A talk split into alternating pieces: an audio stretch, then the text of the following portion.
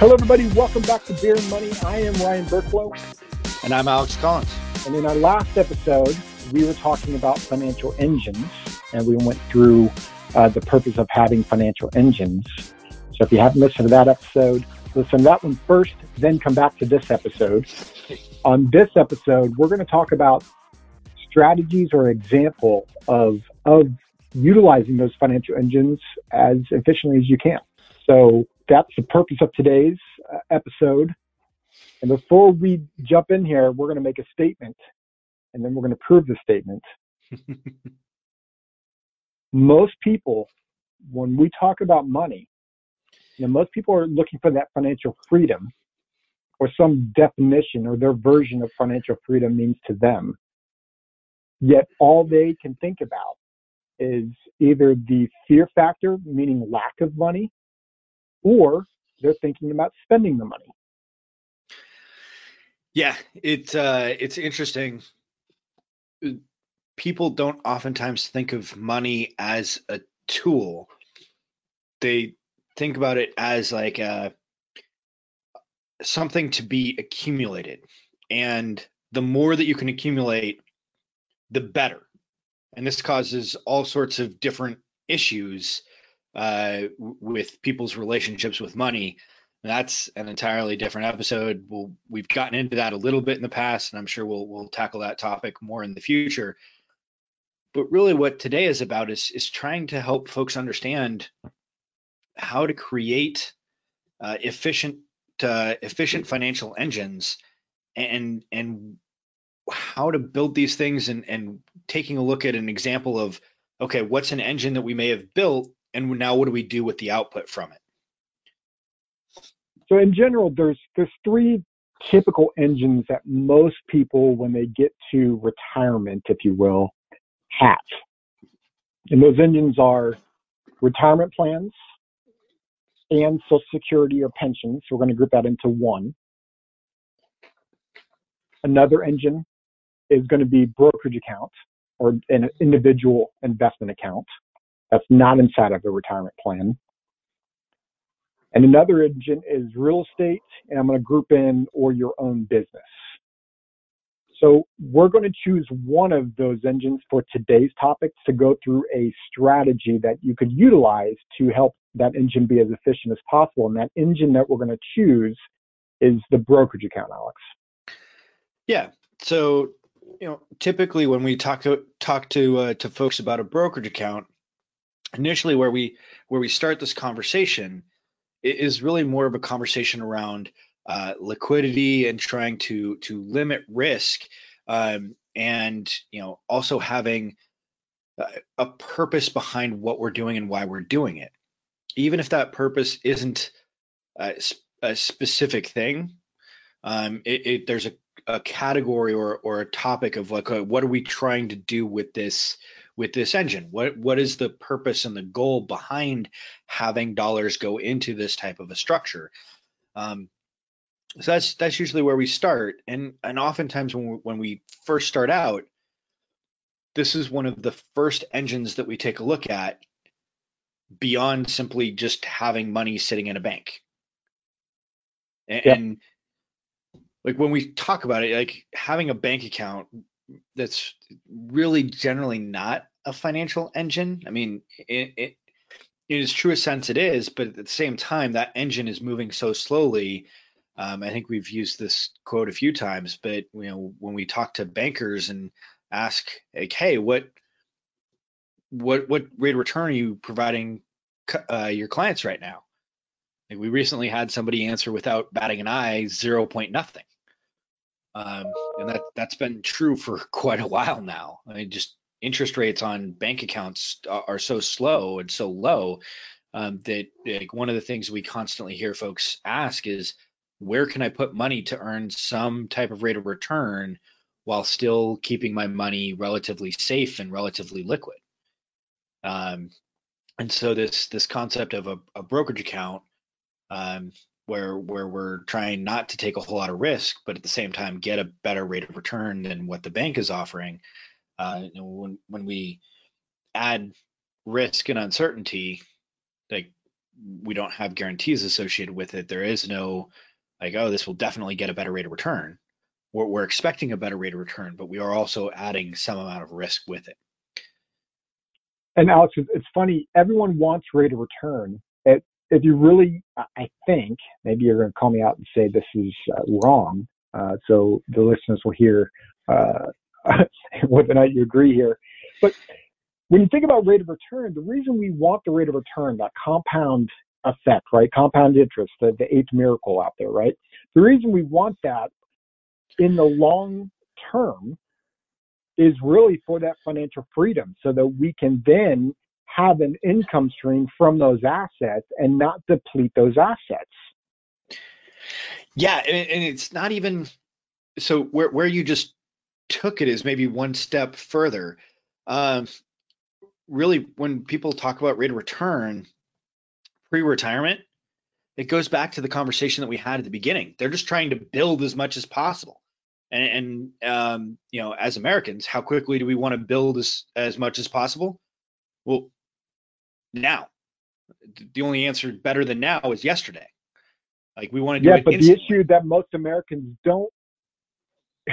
I'm going to say this, and everyone's going to go like, "No, no crap, Ryan." But but unfortunately, we're not wired like this as human beings.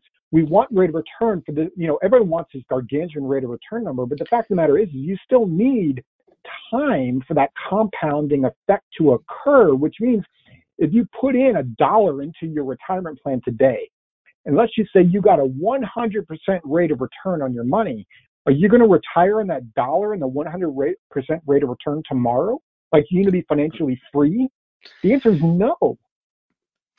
Right, not even close. We need we need time or more dollars or both for this to take effect, which is why we're building these financial engines so that we can have that financial freedom. So it's both the accumulation side with the di- distribution side, but in the end, we're all looking for the same thing, whether or not we're accumulating or retired. It's that financial freedom.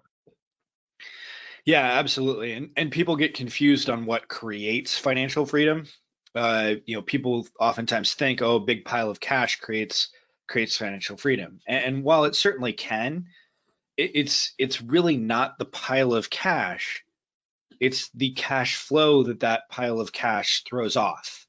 It, it's Correct. how it's how efficient is our engine at creating cash flow. And so when we talk about these things, really what we're what we're after is when we talk about financial freedom, for example, really what we're after is replacing as much of our income as we're capable of doing and to a level that we're comfortable with. So for example, if we're if we're making uh, $200,000 and we're saving a $100,000 of that, well, then really what we're after is replacing the difference, that $100,000. If we're saving 200,000 if we're making $200,000 and we're saving $50,000, well then we're after trying to create $150,000 of of residual income. And financial freedom occurs when we get to that point where we have a consistent ability to throw off whatever that income level is that you're desiring, whether it's the same as your pre-retirement, whether it's greater than your pre-retirement, or whether it's less than your pre-retirement.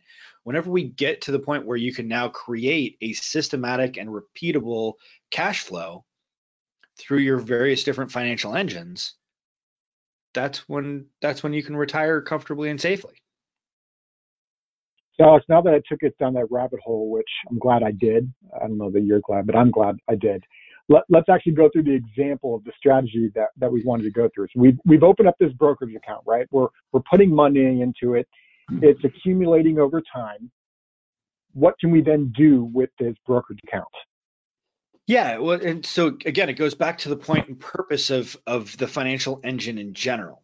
And and so one of the things that we need to do on a constant and continual basis is evaluate all of our financial engines, not just this brokerage account, but all of our financial engines on is this where we want to a continue putting money, b do we want the output from this financial engine, the cash flow, do we want that to be reinvested back into the same engine? Or would it be better to redeploy those dollars and create a different engine? Now, there's a host of different reasons as to why we would want to create a different engine. Um, you know, maybe the brokerage account concept that we talked about is the one where we were looking for uh, an alternative to a bank account where it was going to get a slightly better rate of return, but it was still going to be liquid and it was still going to be relatively risk averse. Well, those two things mean that we're not going to get that great of a rate of return with that engine. And so maybe what we do is we cap that engine at a certain point, and now any of the output from that engine gets diverted to creating a more efficient engine something that's going to have a greater output. Maybe we use it as a reserve account so that when we find a piece of real estate or when we create, uh, we have dollars that we want to reinvest into a business or something of that nature uh, that is less liquid, that is more risky, that is going to get a bigger rate of return, that we ha- we can do that without then threatening or, or creating extra concern on our ability to pay bills, absorb shocks, uh, all of the various different things that we need to go ahead and accomplish. Um, and so now it becomes this this holding tank for uh, more advanced engines, and you know we can use it as a stepping stone to to create these additional engines. So in, in its simplistic form, what we can do over time is as we built up this engine, this brokerage account, we could essentially redeploy some of the money, maybe just interest it's making, maybe all of it. It depends on what all we built behind it. Again, we, as we stated in the last episode, all of your eggs should not be in one basket or all, all in one engine. With one of these engines, we could then redeploy it to create another engine. In your example, maybe real estate, which maybe kicks off some passive income. Yeah, or you know, perhaps the there's you know very little passive income kicked off during your working years, um, because we're you know aggressively paying down debt, or the the cash flow that it's that's kicking off is uh, is paying the mortgage or whatever else because we've chosen to to leverage the dollars. And so instead of saving up enough in, in the brokerage account to write a check for the property, we only saved up enough to write a down payment and and so now the cash flow from from our engine is being used to service the debt and now the concept or the strategy is when we get to retirement either a that mortgage will be paid off and so now instead of it being debt repayment the cash flow is going to come to you. Or we can restructure the debt or uh, you know whatever we we sell off the property and we uh, you know deal we create uh, a, a significant capital gain or a different pile of money that we can then reinvest into something that's going to be an efficient structure to kick off uh, an income stream. And so much of this depends on a what type of real estate we're investing in, um, or or whatever the other vehicle is that we're using. It it really doesn't matter what the the vehicle is. The the concept is important of of taking a look at on an annual basis where are our dollars going? What financial engines are we putting dollars into? And then, in addition to that, the dollars that we have built up through that financial engine, do we want to keep all of them in that engine? You know, so for example, we got a phenomenal, uh, you know, year in our brokerage account, and we're we're up eight percent when we we're expecting to be up, say, four. Like, okay, awesome. Do we want to take whatever the the gains are from that and then the dollars that we were putting into it does that stay going into that vehicle or do we now look for and create a different financial engine um, and that, that's really where working with a professional comes into play is is making sure that you are looking at all of the different different ramifications whether that's uh, rate of return liquidity risk taxation uh, all of the the changing landscape of the financial world um, and then tailoring it to your specific situation with what you're trying to do from a financial engine standpoint. So don't have all of your eggs in one basket. Utilizing these different engine, engines to either redeploy or have different strategies to create that cash flow, right? in the end, wealthy people, they don't work for money. They have the money work for them. And I know I've heard that, I don't even know how many times in, in this industry. And I'm sure you have heard it too. I'm sure our listeners have heard that before. Where most people get lost, I think in that that line is it does start with savings and having money working and having to work for that money to create that savings. But over time, if you structured everything correctly, then you can have the money start working for you. And the idea of the dollar not working for the dollar, but working for that life that you want to build, that's mm-hmm. what's going to help you get there. And that's the mindset shift that most Americans need to have. Yeah, and, th- it's essentially this this financial engine concept, which is having your money work for you. You're creating financial engines, um, and when we start thinking of money as a tool, as opposed to just uh, something to be amassed, then then we really start shifting that that mindset. So I believe that takes us to the question of the day, Alex which is how are you using your money as a tool to build financial engines? So head over to beerandmoney.net. At the bottom of that page, there's a spot for you to answer that question. Uh, and if outside of the question you have other ideas uh, for us, there's just spot for you to fill out, uh, fill out some information from uh, to send our way at that exact same spot. We hope this episode was valuable for you. And as always, Mr. Collins. Cheers.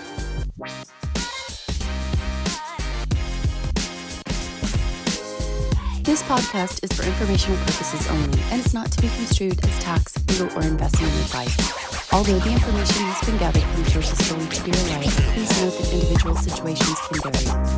Therefore, the information should be relied upon only when coordinated with individual professional advice. Guest speakers and their firms are not affiliated with or endorsed by Park Avenue Securities Guardian or Quantified Financial Partners, and opinions stated are their own. Guardian, its subsidiaries, agents, and employees do not provide tax, legal, or accounting advice.